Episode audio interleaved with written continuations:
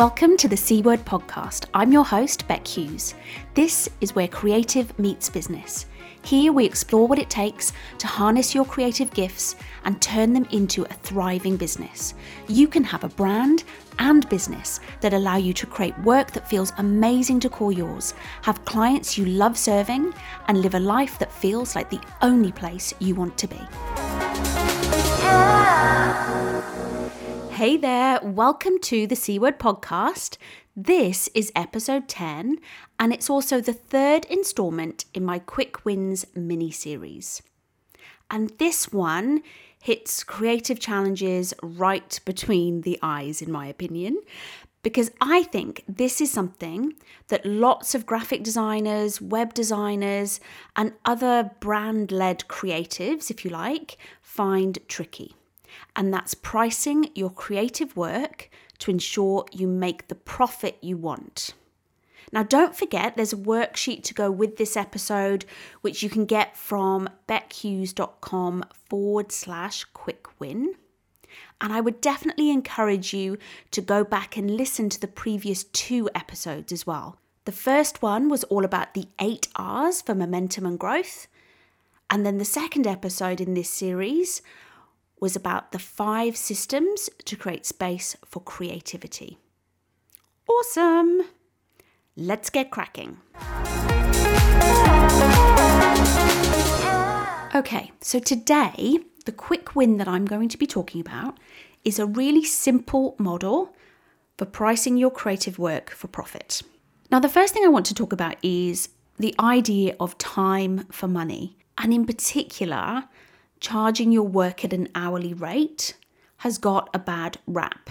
Now, possibly controversially, I believe that pricing your work based on an hourly or half day or day rate has got value. It's a starting point, because without it, how do you charge your work? Pricing your work based on your value, charge your worth, what does that even mean? It doesn't really have any meaning in practical terms. All that really is, is a message about mindset to say, don't second guess yourself when it comes to what you charge. Don't undervalue, don't over deliver. It's a much more macro message about the way you think about how you charge for your work. It's not a message about how you price your work in practical terms.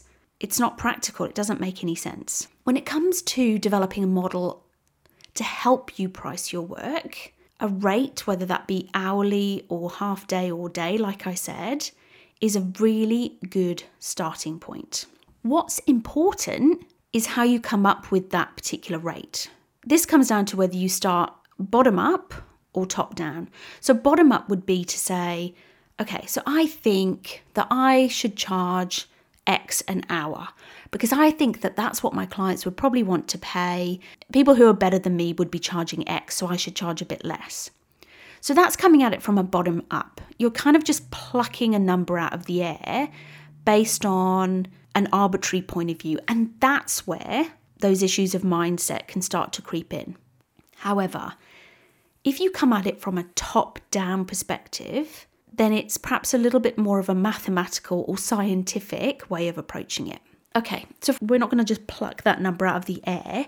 What can we do? Well, you come at it from a top-down point of view. Start with that big number. What do you want to pay yourself on an annual basis? Now, remember, when you come up with that figure, that's a profit number. It's not the total amount that your business will make. So that's a starting figure. But you need to add into that tax. You need to add on to that some super or some pension because you should be investing in your future and paying yourself a little bit every month and every year for that. You need to factor in the costs of doing business, your Adobe subscription, your email marketing subscription, the cost of hosting your website, the costs of investing in yourself and growing your skills and developing yourself as a business owner.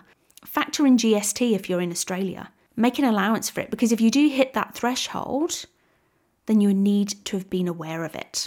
Okay, so then what you've come up with is an amount that you want to pay yourself, plus all the other money that you need to make in order to ensure you can pay yourself that. And then what you need to do is divide that figure by the number of days that you're going to be working in your business. Now, that is not fifty-two weeks times five days a week, because you don't work every single day of the year. So again, when you come up with that number that you're going to divide your gross revenue figure by, you need to make allowances. Allowances for downtime, allowances for time when you're doing other work in your business that isn't billable, time for holidays, time for when you might be sick. So think logically and rationally about how much time you can actually work. You'll probably find that it's really only sustainable to maybe do twenty hours of creative work a week, there or thereabouts, without then burning yourself out creatively. And you maybe are going to be working maybe forty weeks a year, allowing for all those other things, sickness, holiday, kids on holidays, downtime. So then you come up with the number of days that you can feasibly work a year. And then you divide your gross figure by that. And that is your day rate. And if you really want to, you can divide that by eight hours in the day, and that's your hourly rate. So that's a starting point for then how you will cost your work. So then you start to go the other way. So now you can go bottom up. You've got to figure whether that's a day rate, a half day rate, an hourly rate, with which you can start to price projects. That essentially becomes your minimum allowable rate, your M A R. So you will never charge less than that, but you might charge more. So again, you might think of projects in terms of how many hours you think it will take. Don't be tempted to underestimate those hours. Think about all of the hours that go in, not just the creative time, but all the administration as well and all the management of the client. So start there. If you think a project will take you twenty hours, then you use your hourly rate, or you think it will take you three days, you use your day rate.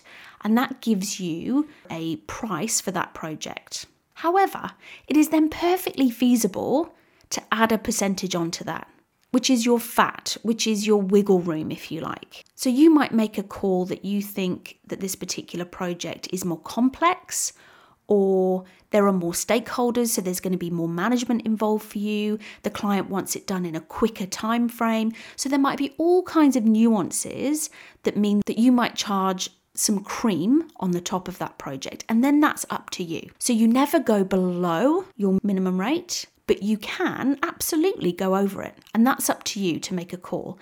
And however much that percentage is that you go over it is a percentage that you're adding on to your profit and how much you pay yourself at the end. So I hope that's helped. I really think that hourly rates, day rates have been given a bit of a bad press. They are problematic when you share them with the client. So when you say to the client, my hourly rate is X, I'm going to do this project in three hours. And you commit to that time, because then if you do it in less time or the client doesn't think it should take that long, you get into this discussion about time for money rather than just focusing on value for an output. So that's the difference. It's how you use that hourly rate and how you share it. It's an internal thing that you use to cost a project, not an external thing that you use to tell the client why you've arrived at a figure. So again, I hope you found that useful. You can go and find the worksheet for this episode at bechughes.com forward slash quick win. And if you found this useful today, if you liked what you heard, in workshop three of my Creative Meet Business series, I talk much more deeply about pricing for profit. So looking at ways that you can achieve your financial goals, put systems in place to manage your cash flow, stop trading time for money, and make your money work harder for you. If you'd like to know a bit more about it, then head over to bechughes.com forward slash series. I hope you have an amazing day. And if you have any comments or questions about this episode or any of the other quick win episodes this week, then I would love to hear from you. I'll chat to you soon.